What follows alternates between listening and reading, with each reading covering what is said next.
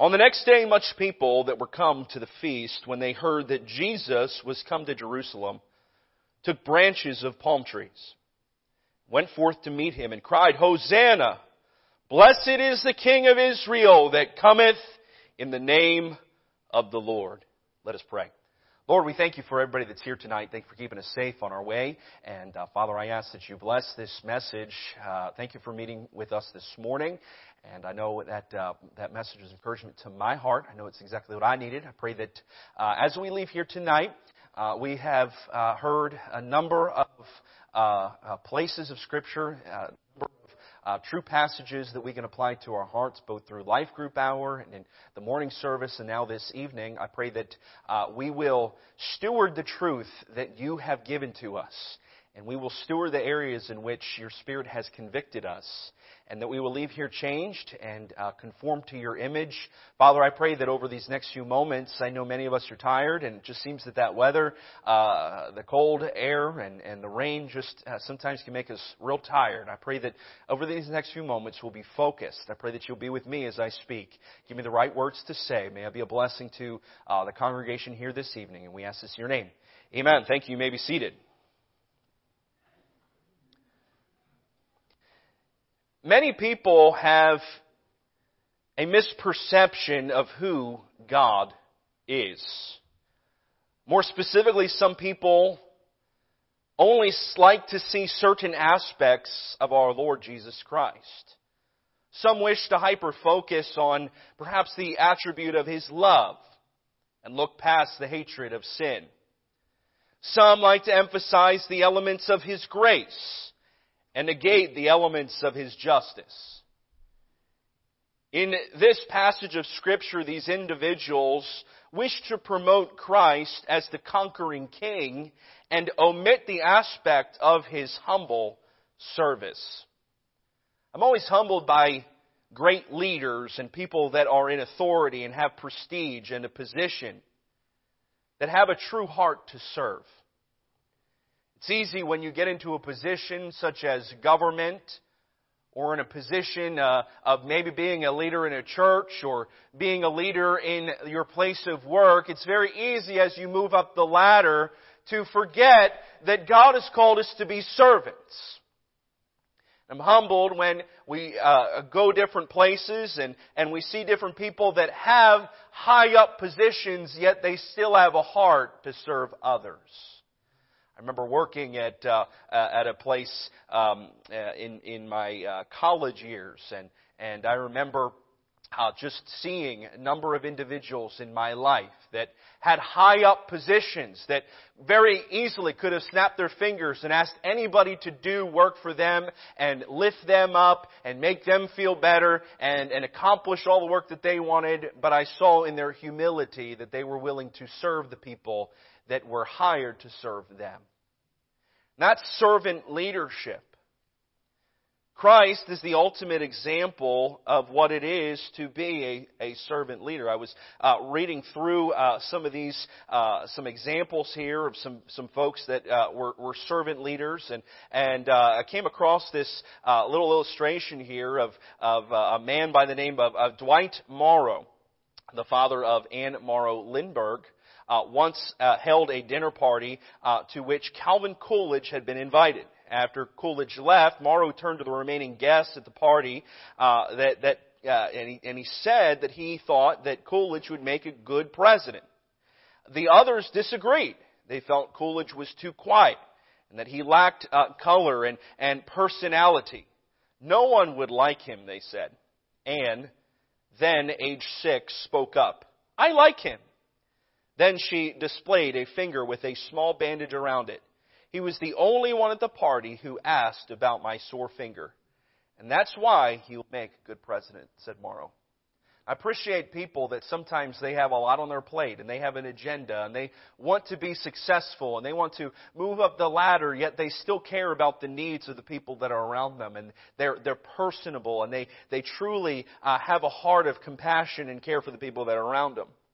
The world's model of leadership concentrates on, on uh, harnessing the energy of followers to make me successful.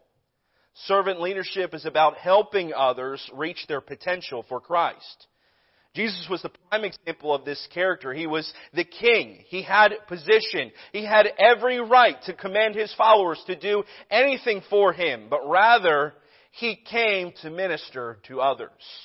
We're reminded in Matthew chapter twenty-eight, verse uh, twenty rather, in verse number twenty-eight, uh, for as even the Son of Man came not to be ministered unto, but to minister and to give his life a ransom for many. We pick up the story here at verse number twelve, and we, we begin to see that this is the last week of Christ's earthly ministry before he uh, is betrayed and eventually uh, is crucified on the cross. He rides into Jerusalem. We know this day to be an important day. It is what we know today as Palm Sunday.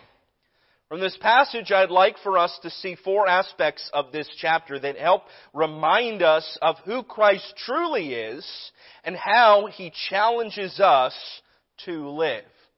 As we look at this passage of Scripture, I want us first tonight to see fulfilled prophecy. Fulfilled prophecy. Look at me at verse number twelve. On the, the next day, much people that were come to the feast, Uh, when they had, when they heard that Jesus was come to Jerusalem, took branches of palm trees and went forth to meet him and cried, Hosanna! Blessed is the King of Israel that cometh in the name of the Lord. And Jesus, when he had found the young ass, sat thereon. As it is written, fear not, daughters of Zion, behold, thy King cometh, sitting on an ass's colt. And as we look at this passage of Scripture, we see that there's fulfilled prophecy, and it's a very interesting occasion. One of the very first things we see in this passage is a heightened excitement. A heightened excitement.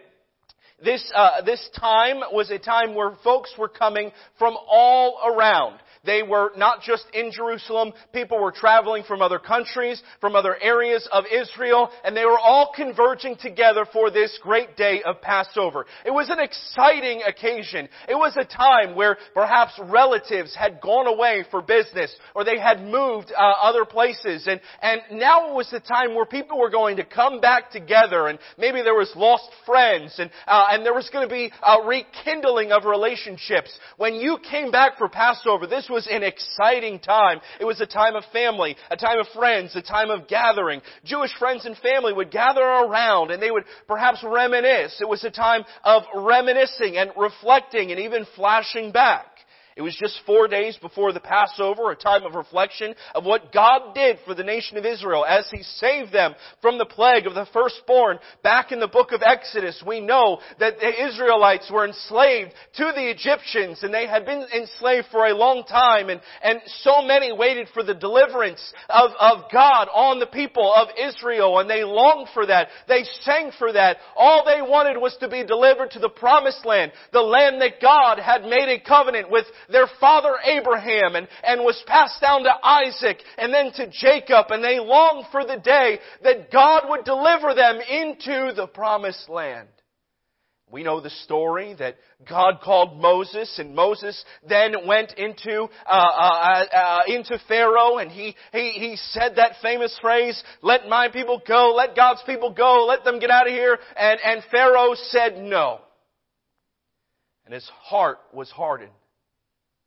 We know the story. The plagues came, one at a time, and, and, and there was darkness, and there was pestilence, and there was uh, there was uh, uh, frogs, and there was uh, all kinds of things that took place over this period of time. And finally, the very last plague was the death of the firstborn. We know the story. God told the nation of Israel to get a lamb, perfect, sinless, spotless lamb, and take the blood of that lamb and put it on the doorposts. We sing that song. When I see the blood, I will pass. I will pass over you. And anyone that was behind the door there of, of the doorpost covered in blood ha, uh, was spared from the death angel coming and, and taking the life of the firstborn male. We see here that this was a time that then led Pharaoh to uh, eventually relinquish his denial of the uh, the Israelites, and he allows them to then march on and to travel into the promised land. And it was an exciting time.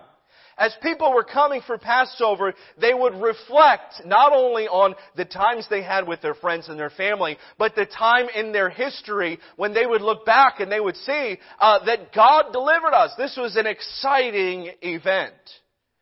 Not only was there time of flashing back on the Passover, but we also see that there were some that even remembered what Jesus had done. Verses seventeen and eighteen, the people therefore that was with him, when he called Lazarus out of the grave and raised him from the dead, bear record. For this cause the people also met him, for they heard that he had done this miracle. So there's reflecting with family and friends. It's an exciting occasion. They're reflecting on what God did at, uh, as they as they honor Passover, but they're also reflecting on the fact that, hey, Jesus had done a miracle here in that he raised Lazarus from the dead. It was a time of reflecting, but also it was a time foretold. It was a time foretold.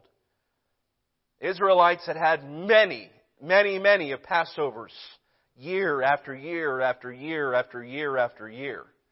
But this Passover was unlike any other Passover. In Daniel chapter nine, verse number twenty-four through twenty-seven, there is a prophecy that's given.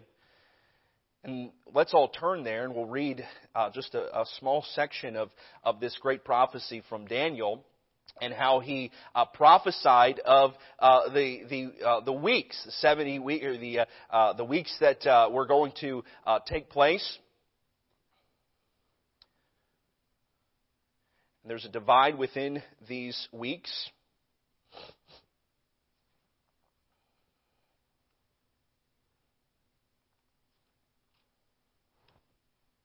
Daniel chapter nine. The Bible says this in verse number twenty-four. Seventy weeks are determined upon thy people and upon the holy city to finish the transgression and to make an end of sin and to make reconciliation for iniquity and to bring an everlasting righteousness, to seal up the vision of, and, and prophecy and to anoint the most holy.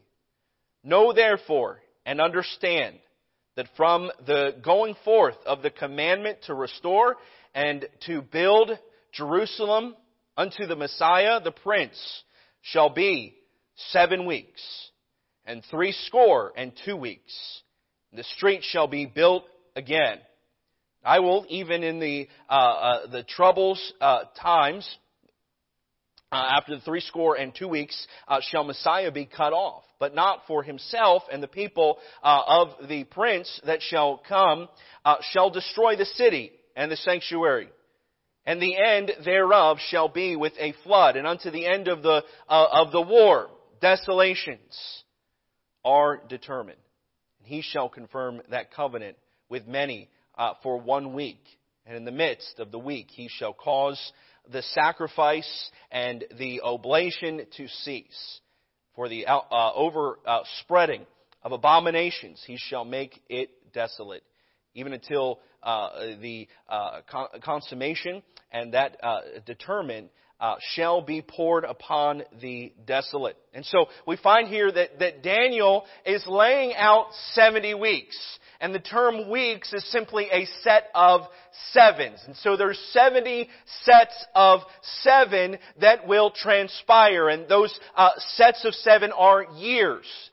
The prophecy was determined, was, was divided rather into three periods. The first is seven times seven. So there was be uh, seven uh, uh, years of seven, seven sets of seven rather, uh, took the Jews to the end of the Old Testament period through the rebuilding of the city Uh, in troublesome times, uh, starting with the date four forty-five B C, when in the twentieth year of his reign, uh, Artaxerxes issued his decree permitting Nehemiah re- to return to Jerusalem and build it. So we see that uh, at the time that Artaxerxes initially allows his people uh, to go back into the land and to rebuild the walls, you understand, you, you know the story of, uh, of Ezra and Nehemiah as they go back into uh, Jerusalem and as they rebuild the walls. From that point all the way uh, until really the end of the Old Testament would be a set of sevens right there. Uh, it would be forty-nine years. Then he followed the second period of sixty-two uh, times seven. That took the Jews down uh, through the so-called silent centuries, the intertestamental period between the Old and New Testament to the time where the Messiah would be cut off, up until the point where Jesus, we know the story now, would come. And so as a Bible scholar, the Pharisees, the Sadducees, the, uh, all the different individuals that were part of the, uh, the Jewish rulers, they had this date circled in their calendars. They were, they were able to discern what Daniel was saying in that he was giving a specific set of years that things would take place. He was giving a specific set of years when uh, prophecy would cease and when uh, there would be no uh, prophets of the day. And that there would be a Messiah that would come and enter, and the Bible says that he would be cut off. It wasn't a coincidence that Jesus came when he said he did. It was prophesied all the way back in the book of Daniel to the exact year, yea, even this exact day that Jesus would come into Jerusalem. And so this wasn't just any year. This wasn't just any Passover. This was the one that Daniel said, look out, Messiah's coming and he will be cut off. But they rejected that. Instead, instead of interpreting it the way that the Bible meant and the way that God meant it, uh, we see that uh, they they looked at it as, uh, the, of course, the Pharisees, they wanted to completely reject it. They didn't want to claim that Jesus was the Messiah and that he is the um The uh, prophecy fulfilled in the book of Daniel. And, and so they would reject it. Some were just naive to it. We'll look at that here in just a moment. But as we get into verse number thirteen of our passage of Scripture, uh, if you're back with me uh, at John chapter twelve, we find not only is there a heightened excitement, things are starting to buzz in Jerusalem. There are people coming from all over. It's a joyful occasion. There's a hopeful expectation. Look at what this multitude says as we look at verse number thirteen. These people took palm, uh, branches of palm trees and they went forth to meet him, uh, that is Jesus, and cried, Hosanna! Blessed is the King of Israel that cometh in the name of the Lord. That word Hosanna means save now. Save now. They expected Jesus to come as a conquering king, marching into the city to overthrow the Roman government and allow the nation of Israel to be free from that uh, evil Roman Empire and to set up his millennial reign and begin to rule here on this earth. We know that Jesus did not come for that purpose. We know Jesus did not come at this particular moment to die on the cross, uh, or rather, or he, he came to die on the cross. He did not come to be the king. They say, look here, uh, blessed is the King of Israel that cometh in the name of the Lord. This shows his title and his authority that they wish to see. They didn't want to see a humble servant. They didn't want to see the lamb slain before the foundations of the world. What they wanted is a mighty ruler. What they wanted is a king. What they wanted is somebody that could liberate them from their trial and difficulty in the Roman emperor. So there's a hopeful expectation that Jesus would fulfill that. But then I want us to see humility exemplified. For it was not the purpose of being a conquering king for why Jesus came, but rather to be a humble servant who would die on the cross. As we look at this idea of prophecy being fulfilled, not only was the book of Daniel being fulfilled, but there was another passage of Scripture, Zechariah chapter nine, verse number nine. The Bible says this, Rejoice greatly, O daughter of Zion. Shout, O daughter of Jerusalem. Behold, thy king cometh uh, unto thee. He is just and having salvation. And we could stop right there. And that sounds like a conquering king. He even calls him a king. He cometh. He is just and having salvation. You look at that and you say, surely this is the Messiah who is coming, who's marching in, who will overthrow uh, the greatest empires in the earth. But continue on as you look at the end of Zechariah nine nine. The Bible says, lowly, riding upon an ass, and upon a colt, and a foal of an ass. While this was a prophecy, it was interpreted and sele- it was misinterpreted and sele- uh, selectively discerned. They looked at the first part of what Zechariah was saying, but they didn't look at the second part, that he's lowly. Can I tell you this? What king would ride on a donkey? Kings do not ride on donkeys. Kings ride on horses. They, they want to conquer. They want to get somewhere quickly. They want to cover a lot of ground. I was looking at this uh, passage, and uh, I, I opened uh, up to uh, Webster's eighteen twenty-eight uh, dictionary, and I began to uh, read about this donkey. And and uh, the uh, the dictionary says this: this animal has long, uh, slouched ears, short mane, a tail covered um, uh, uh, uh, with, uh, with long hair at the end. He is usually uh, of ash color and uh, black uh, a bar across his shoulders. But now look at this: the tame or domestic ass is uh, is is patient to stupidity. He's slow and carries a very heavy burden. He is slow, but very sure-footed, and for this reason, very useful in rough, steep hills. The purpose of this donkey was not to cover a lot of ground. The purpose of this donkey was to bear a heavy burden. It was to bear Jesus Christ, who ultimately would bear the sins of all mankind. And ultimately, Jesus would ascend to Mount Calvary. He wouldn't cover a great plain. He would go up a rugged, rough hill, and he would bear uh, Jesus, who was not the conquering king at this time. Sure, he is a king, but that was not his purpose. That was not what he was trying to reveal to the people. He was exemplifying great humility as he would eventually die on the cross. Oftentimes people will turn to God and try to make him what they want him to be.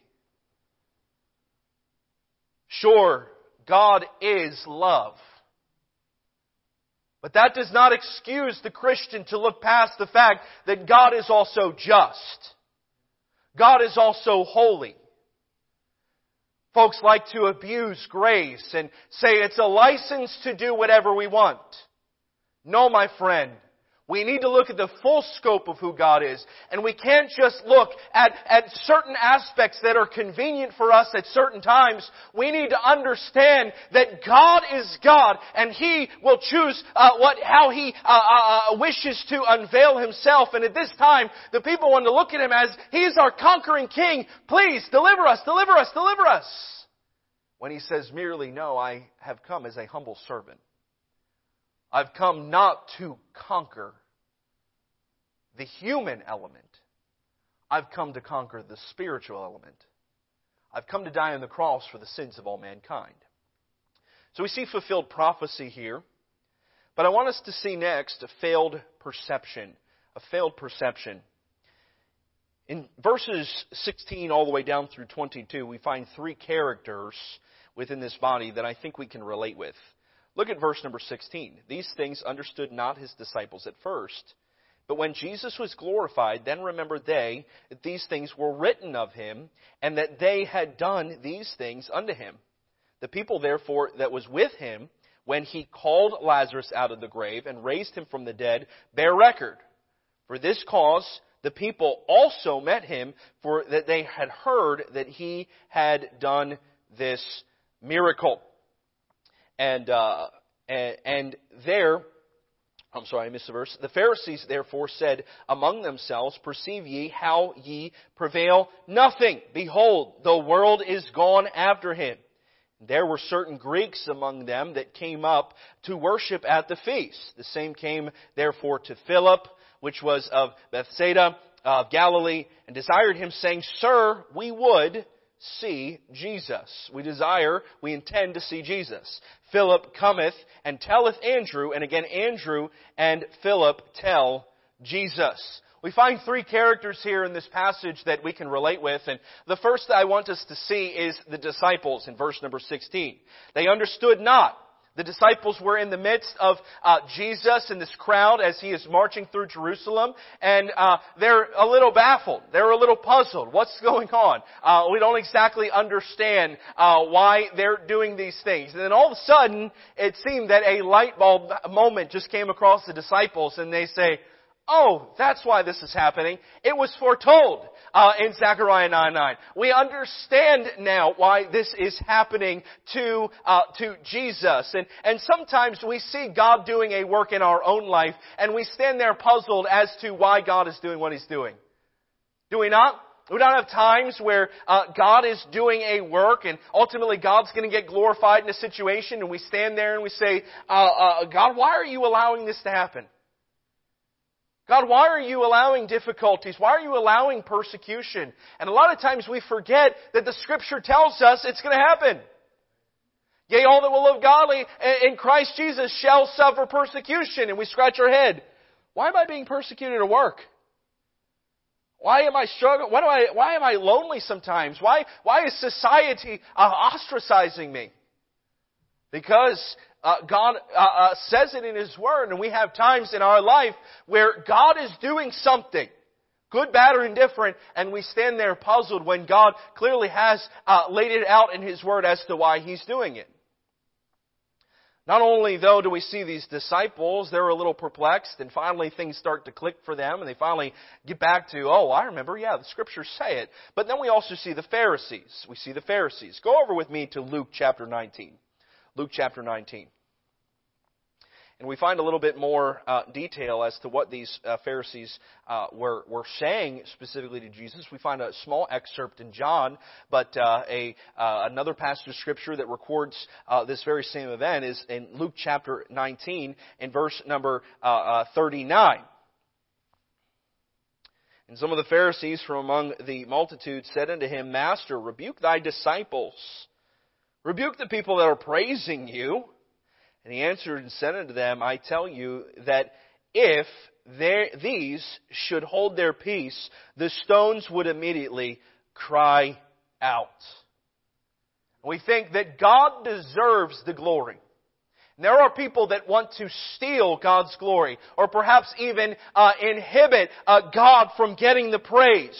They seek to push against God and His plan, and they stri- uh, they they, they uh, uh, uh, give strife uh, uh, at His glory, and that's what these Pharisees were doing. Is they were saying, "Hey, we don't want Him to be praised anymore. This isn't good for our business. This isn't good for our lifestyle. This isn't good for uh, uh, the Jewish customs and traditions that we've set up. Uh, so we need to silence this. We need to stop this." And later on we find that the Pharisees said that, that all the world is being drawn to Jesus, and, and everybody is flocking to this Jesus. We need to stop it. And these Pharisees, we ultimately know what they would plot and what they would plan is ultimately to, uh, if, if you if, if you can't uh, uh, uh, if you can't beat them, right, then they had to kill them. They couldn't win out in their message if they weren't getting the popularity that they so longed for, and, and they wanted the praise from these people. Then uh, we just have to get Him off this earth. We need to remove His message, His ability to speak. And there are many in our society today that will try to mute us as Christians as we long to give glory to our Heavenly Father. And they will say, "No, you can't say that. No, you can't pray that. No, you can't post that." And we say, "I'm going to give God the glory with what's going on in my life. I can't help but be a testimony. I can't help but give praise to my God." I think often as we sing here on Sundays, I look around and the vast majority I see uh, praising God. Even this morning as we as we sang, we had the ensemble up in here, and, and it was it was just a great time of praising God. Yeah, I look around, and in the midst of us all corporately praising, there are those that just stand there. And they almost look like they're in pain. And they just stare up at you like, "Why are you doing this?" And some of them are just getting new into church, right? They they don't understand what what's this whole praise thing. Why why are you singing about his blood? Right? Listen, our world's not afraid to show blood and promote blood on Halloween. But we as Christians shouldn't be ashamed to, to, to show that the blood of Jesus Christ has done something for me. It saved my soul, and I can't help but praise the Lord for all He's done. Sometimes people stand there and they just look and, what's going on? There are others that perhaps even try to steal the show. Sometimes there's people that come into church and they say, well, I don't like that people are focusing on that pastor, and they sometimes like to just talk amongst themselves and steal the show. There's others that, that try to, uh, uh, we, we know that there's uh, other churches that sometimes have people that try to disrupt services. Why? They want to they want to steal the glory from God. They have the spirit of Antichrist within them that says, I don't want God to get glory. I don't want anybody to praise Him. May we as Christians never live the life like these Pharisees, where we try to steal the glory that is due our Father. May we always be trying to praise Him and give Him the glory. And finally, uh, we see here the Gentiles. There are disciples. These people, it took them, a, it took them a little bit to kind of put pieces together, and I can relate with them. Can't you? Sometimes I, I'm, I'm just a little simple. Sometimes I'm not totally understanding what God's doing and why He's doing it. But eventually, at the end of it, hey, oh, I get that. I'm discerning that now. May we never be like the the Pharisees, though, that are trying to steal God's glory. But then we get to the Gentiles. The Gentiles in verse number twenty of the passage of Scripture we were just looking at. And the Bible says, and there were certain Greeks among them that came up to worship at the feast. So these people were really different, right? We we know that at Passover, obviously there's a lot of Jews that would come in, but now we have some Gentiles that are getting involved. And this is really the beginning uh, of what we see today of the reaching of the Gentiles. This was the, really the first time that we're starting to see that the Gentiles and Jesus are are, are getting together. Now, obviously, at this point in time, Jesus has come to deal with Israel first and to reach with them. And once Israel said, I don't want any part of this Jesus, all of a sudden now the gospel gets uh, spread out. And I'm thankful uh, for that aspect, that we as Gentiles are able to receive uh, the gift of salvation and understand and, and be uh, bearers of truth and passing it on to this generation. But at this point, we begin to see that these Gentiles are being reached, and these uh, Greeks were Greek-speaking Gentiles. They were Hellenes, not just Greek-speaking Jews. They were representatives of the Gentile world. They might uh, uh, might well have been uh, God-fearing Gentiles, those who were uh, uh, attracted to a Jewish, the Jewish religion, but who would not take the uh, irrevocable steps of becoming fully proselytized. These Gentiles would occasionally go to Jerusalem on uh, festival occasions. They were allowed to go into the court of the Gentiles in the temple and worship there. Some of these approached Philip and his disciples with a spontaneous question. They wanted to see Jesus. We intend. We're here so we can see Jesus. We want to be a, uh, we want to witness what is going on here. We've heard some things about uh, this Jesus individual. We heard that he uh, raised Lazarus from the dead, and that sparked our curiosity. We'd like to see some more of this. Evidently, they had been impressed by the uh, fervor in the city about this miracle-working Jesus. They were in Jerusalem to worship at his uh, feet. But unfortunately, we see that they sought Jesus for the wrong reasons, at least in my opinion. From what we can discern, these Gentiles, these Greeks, never got an opportunity to see Jesus. Now, some have speculated that perhaps it was because Jesus was still tending to the nation of Israel, and he was awaiting them ultimately uh, uh, full-blown rejecting him before he would go into the second portion of then reaching the Gentile people. But uh, uh, very first thing is they uh, is, is we understand that they came to Jesus, and he never truly, uh, uh, as we can tell from Scripture, had a time where they uh, went to him. I personally believe that when they sought Jesus, it was for his earthly uh, goods. It was for the fact that uh, perhaps their ears were tickled and they were uh, excited at the fact that he uh, had raised people from the dead. They did not maybe accept him as the true Messiah, but they thought that he was a good deed uh, doer. And so there was failed perceptions from these three characters. Next I want us to see is the forgotten principles. Verse number twenty-three, and Jesus answered them, saying, "The hour is come that the Son of Man should be glorified. Verily, verily, I say unto you, except a corn of wheat fall into the ground and die, it abideth alone. But if it die, it bringeth forth much fruit. He that loveth his life shall lose it, and he that hateth his life in this world shall keep it unto life eternal. If any man serve me, let him follow me. Where I am, there shall also my servant be. If any man serve me, him will my Father honor. Now is my soul troubled. And what shall I say? Father, save me from this hour. For this cause came I into, uh, into this hour." Jesus straightened out his disciples and the multitude that was around him, as there's different uh, perceptions of who Jesus is. And he sets things straight with them. After all the pomp and circumstance, perhaps things have kind of calmed down and Jesus is able to get away a little bit and, and not be in the midst of all this crowd. There, they, uh, there was, uh, after the pomp and circumstance, uh, he further emphasized that he's not coming to accomplish what they want. He had come to die. He was born to die upon Calvary. We see in verse number twenty-four that he uh, he is preaching to them that there is life from death.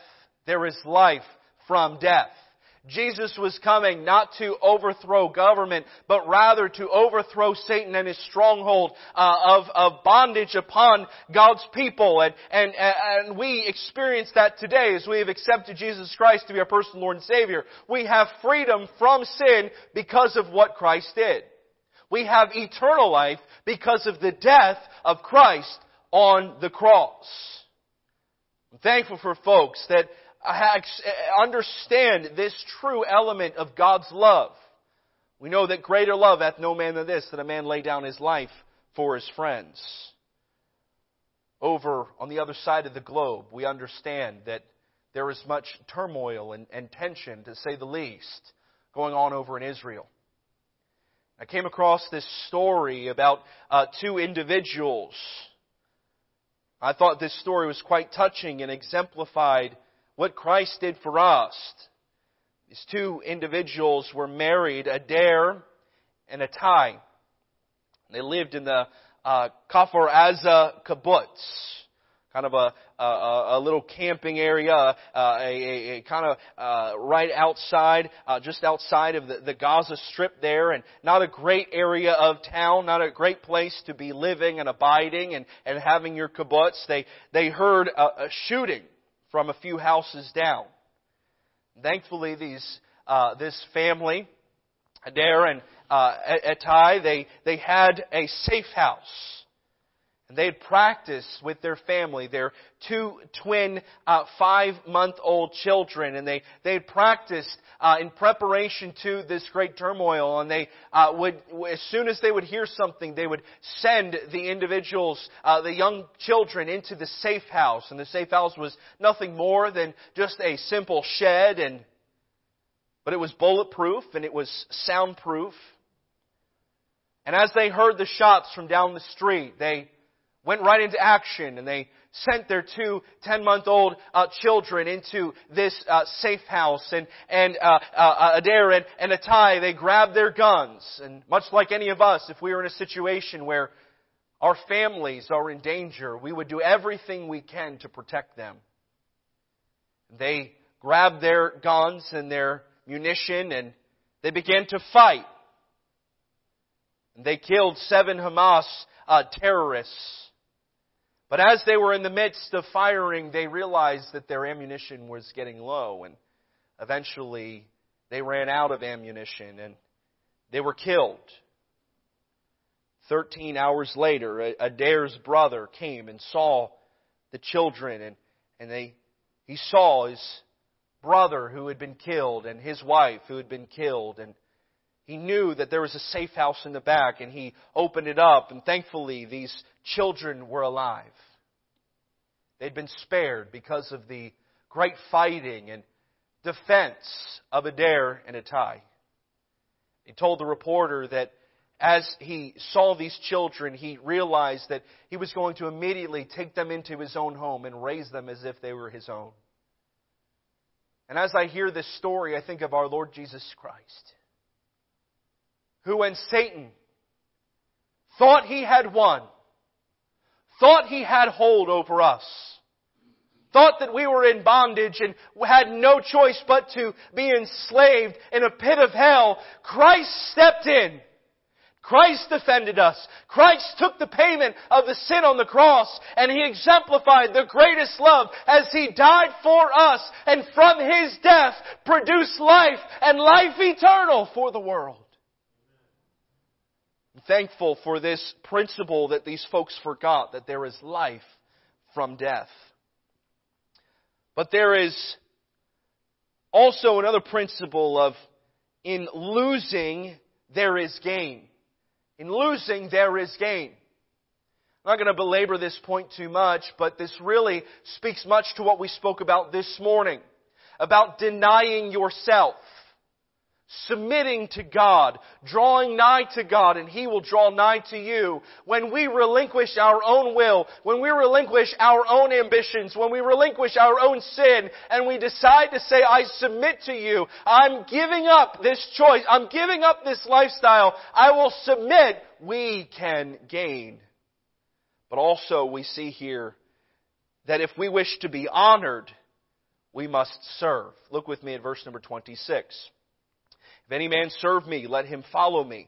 Where I am, there shall also my servant be. If any man serve me, him will my Father honor. We understand that in Second Corinthians chapter five, verse number ten, the Bible says, for we must all appear before the judgment seat of Christ, that everyone may receive the things done in his body according to that he hath done, whether it be good or bad. All of us tonight, I believe, we would like to have a good judgment seat of Christ.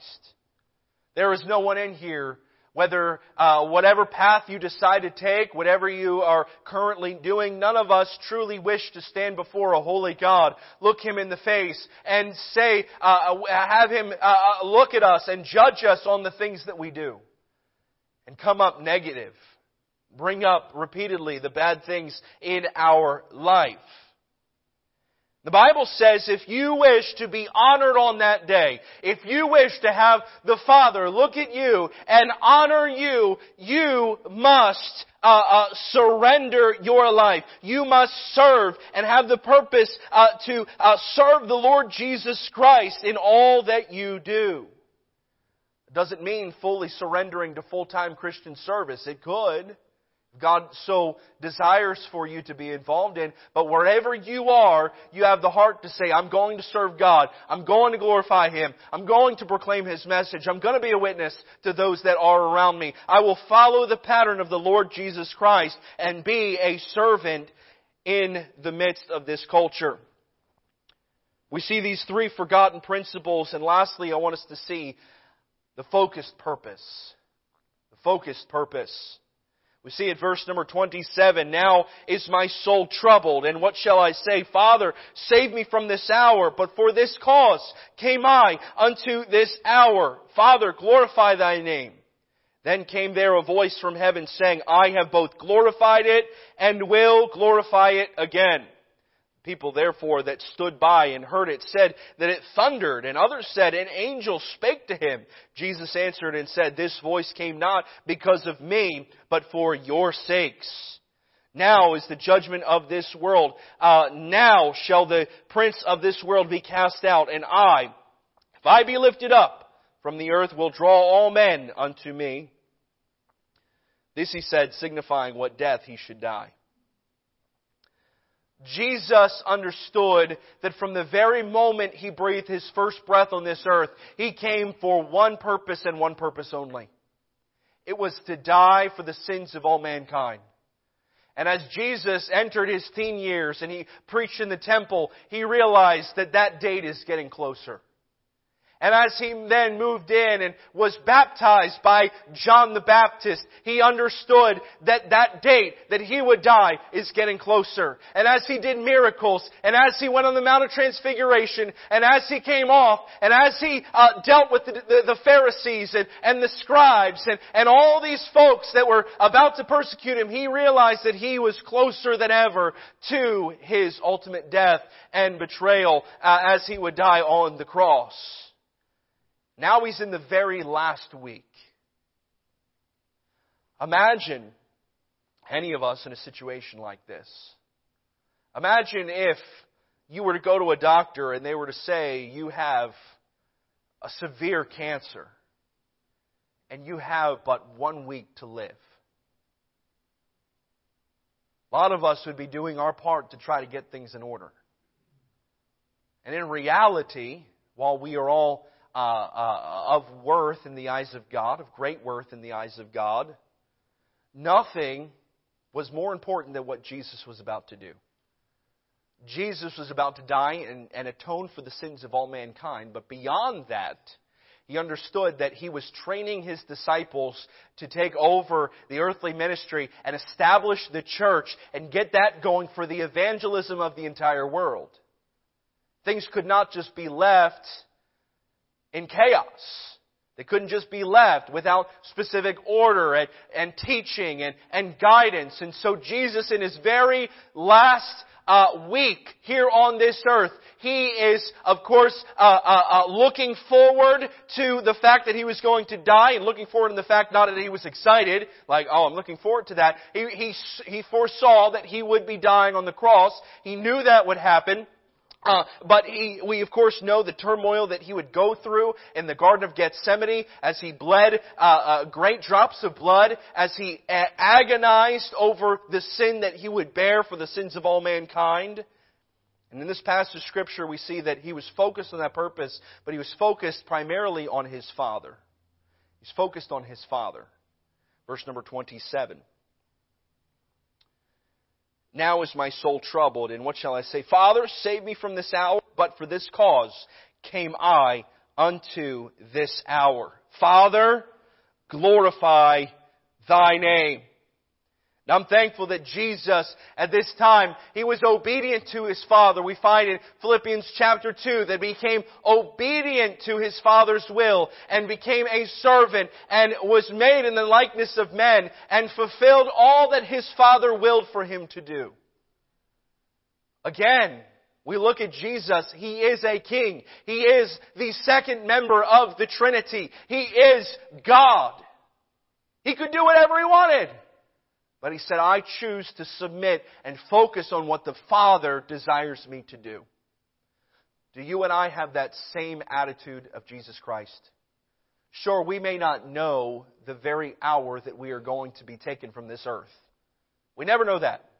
Some pass from this earth just like that, without ever saying, be having the opportunity to say goodbye to anybody, without any family members around, and they're gone from this earth.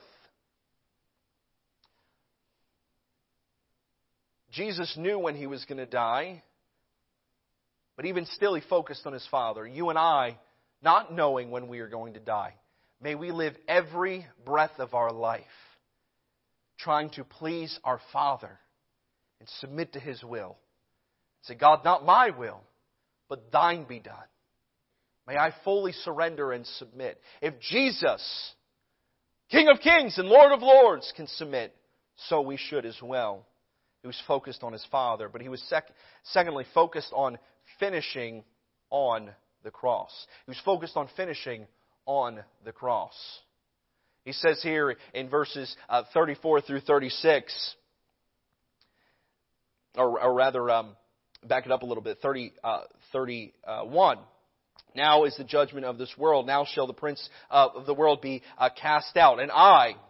If I be lifted up from the earth, will draw all men unto him. Verse number thirty-three, this he said, signifying what death he should die. So verse number thirty-three is very important. As we look at verse number thirty-two, if you just read verse number thirty-two, you think, well, uh, that lifting up must mean that we are just uplifting God. We're giving Him praise. And people are, are, are, are saying He's, he, He's, He's worthy of praise. And they're uplifting Him in that aspect. But that's not what Jesus is saying. Jesus is saying lifted up, meaning He would be put on a cross and the cross would be lifted up from the earth and placed in the ground, and He would uh, be hanging there on the tree, being the sacrifice for every one of us.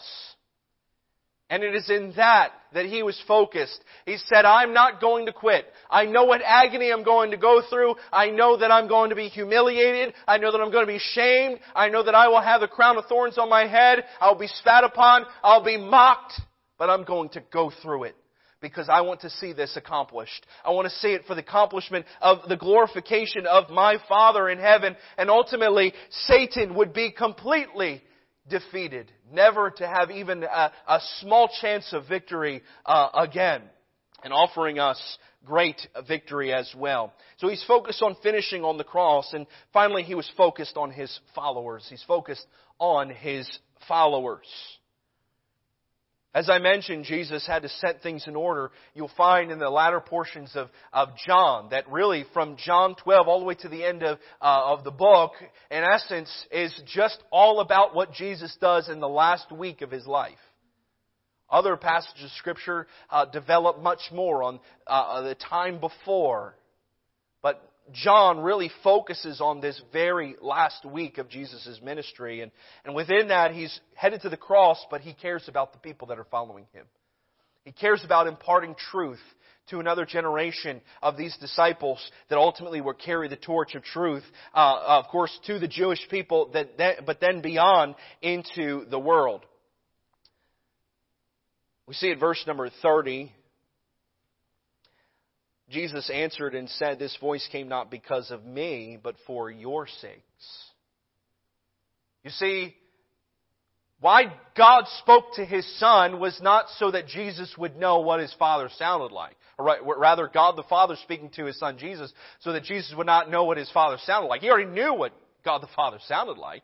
He had heard Him. He sat with Him. He was in His presence. It wasn't for Jesus to hear His Father. It was for the people around to be affirmed that this is the Messiah.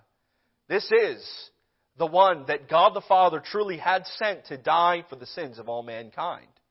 He cared for the followers. But then uh, go down to verse number thirty-four. The people answered Him, we have heard out of the law that Christ abideth forever. And how uh, sayest thou, the Son of Man must be lifted up? Who is the Son of Man? I believe that they're referencing Isaiah chapter nine, verse number seven. The Bible says, of the increase of His government and peace there shall be no end upon the throne of David and upon the kingdom to order it and to establish uh, with judgment and with justice from hence ever forever, uh, even forever. The zeal of the Lord of hosts will perform this. So I think again that these people that are around Him are just Uh, and clinging on for a last glimpse of hope that maybe, just maybe, Jesus will be the King. Maybe, just maybe, all this is, is this not making sense to us. We really want Him to be the conquering King that overthrows. And so what do you mean, Jesus? What do you mean that, that you're going to be lifted up from the earth? We, we know what the Bible says. It says that there will be a throne, uh, a Messiah that will stand forever. Surely you don't mean death. Surely you don't mean that you're going to leave us. Perhaps there were some that were wishing to gain from Jesus' conquering endeavors. Perhaps there were some that thought they would kiss up to Jesus, and when He sat on the throne as the King of the earth, that he uh, they would get some kind of benefit. And they're just holding on to that last bit of hope that maybe Jesus would be their liberator. But again, we see that they had a false focus. They didn't truly understand what Jesus was trying to do. We know that Luke chapter nineteen, verse number ten says, for the Son of Man is come to seek and to save that which was lost. In the context of this, we know that it, the seeking and the saving was not a physical seeking and saving, but a spiritual seeking and saving. Jesus was not worried about their uh, their physical needs. He was worried first and foremost about their spiritual need. And all of us need to come to a point where we understand that Jesus is not just a good deed doer, and He is my genie in a bottle, but Jesus is the King of Kings, He's the Lord of Lords, He's the Messiah, He's the sacrifice for my sins, and I owe everything to Him. All of us fall prey to this idea that we like to pick and choose what is expedient in our life. You understand, after God died on the cross, He does not, He is, He is not, we are not entitled to have anything from Him. You understand that? He is the supreme creator of the universe. He could have, when we took of the fruit back in the beginning of the Garden of Eden, He could have left us here to all rot. But He decided to have a relationship with us. And sometimes we come to Him and we say, I'm entitled that you meet my need. I'm entitled that you do exactly as I tell you to do. And that's what these people were struggling with. Jesus was not conforming to the image they wanted. And they had to come around to this aspect and understand that Jesus would only be with them for a little while. Look with me at this last passage of Scripture, verse number thirty-five and thirty-six. Then Jesus said unto them, Yet a little while is the light with you. Walk while ye have the light, lest darkness come, uh, come upon you. For he that walketh in darkness knoweth not whither he goeth. While ye have light, believe in the light, that ye may be the children of the light. These things spake Jesus, and departed, and did hide Himself from them. Jesus was focusing on His followers. He wanted everybody to come to know Him. He was telling them point blank, I will not remain here long. You can ask me questions. You can try to decide what you want to do with me. You can decide whether you want to get on the boat or get off the boat. But I'm only here for a little while. And there are many people in our life that we come across and we try to witness to them. And perhaps, maybe that only time that we get an opportunity to witness will be the only time that they can truly experience what hope is. Unfortunately, nobody is guaranteed the element of being uh, uh, told the gospel more than once. Sometimes, you witness to somebody and they say, no, I'm not interested. And I wonder, is that the last time? Is that the last opportunity they will ever have to hear the saving message of the gospel?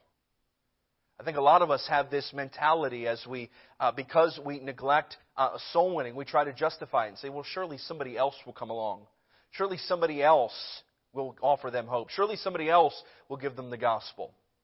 My friend, when the Holy Spirit pricks your heart and says, hey, I want you to be a witness to that person. Maybe it's the Holy Spirit saying, this is their last opportunity.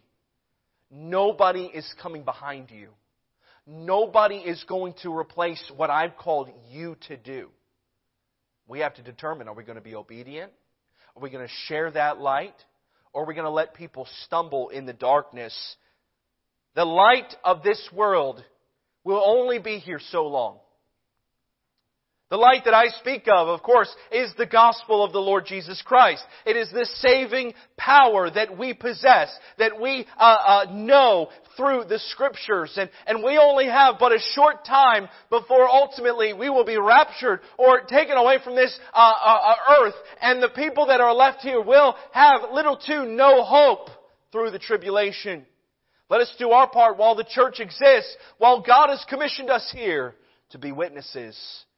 Jerusalem and Judea and Samaria and unto the uttermost parts of the earth, as the Bible says. Jesus was focused. Focused on His Father. Focused on finishing. He was focused on His followers. I hope today that you have the very same focus that Jesus had. I'm going to please God with my life. I'm going to understand that the gospel is to be valued. It is to be Uh, cherished. It is to be shared. And from that, I will focus on other people that come behind me. You understand tonight, and I close with this, we have a great group of, of people in our church that help in our discipleship program. I'm thankful for our discipleship program. It has grown immensely over the last month or so. We have a lot of people that have stepped up and stepped out of their comfort zone to help and and, and teach and sit down one-on-one and, and bear burdens. But while our discipleship ministry may be large, there are so many others that need discipled. Sure, maybe they don't need discipling quite like our program, but they still need help. They still need some hope. They still need somebody to come alongside them and lead them. I think of our teenagers. A lot of times we look at our teenagers and we, we scoff and say, why are they not singing? Why are they not paying attention? Why are they talking during the service? Why do they have a bad attitude? Very few of us are willing to look and say, those, those are the followers. Those are the people that need discipled. Maybe you have kids, maybe you have grandkids, and you say, you know what? I'm going to look past what they're dealing with. I'm going to look past the uh, inadequacies. I'm going to look past uh, uh, their uh, their sin and, and maybe bad behavior, and I'm going to help disciple them. I'm going to help teach them. We know what the Bible says, Second Timothy two two, and things that thou hast heard of me among many witnesses, the same commit thou to faithful men who should be able to teach others also. That's what Jesus was doing. Jesus was teaching others. He wasn't going to leave this earth and just depart and let truth just kind of be scattered. No, he had a purpose. He was focused. And he fulfilled that. Tonight, I don't know how the Lord's working in your heart. It seems that these two messages, both this morning and, and tonight, in some uh, way have come together. Perhaps it's God pricking our heart to say, submit. Give up your pride. Give up your will. Jesus gave up his will.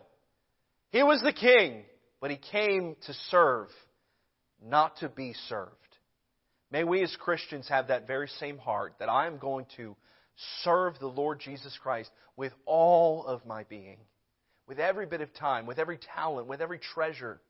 May I steward it for the glory of God. Let's stand to our feet.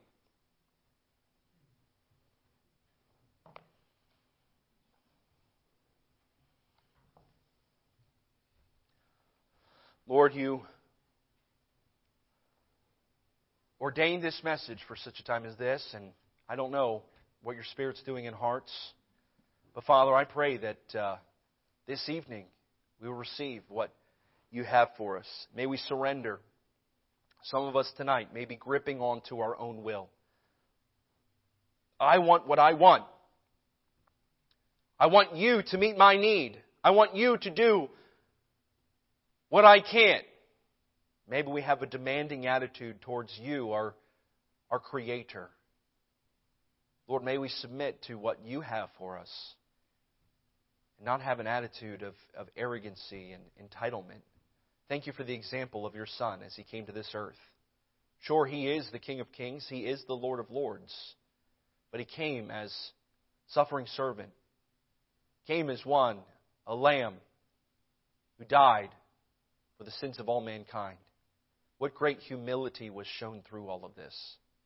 Help us as Christians to be humble and submissive to your leading. May we see many souls saved.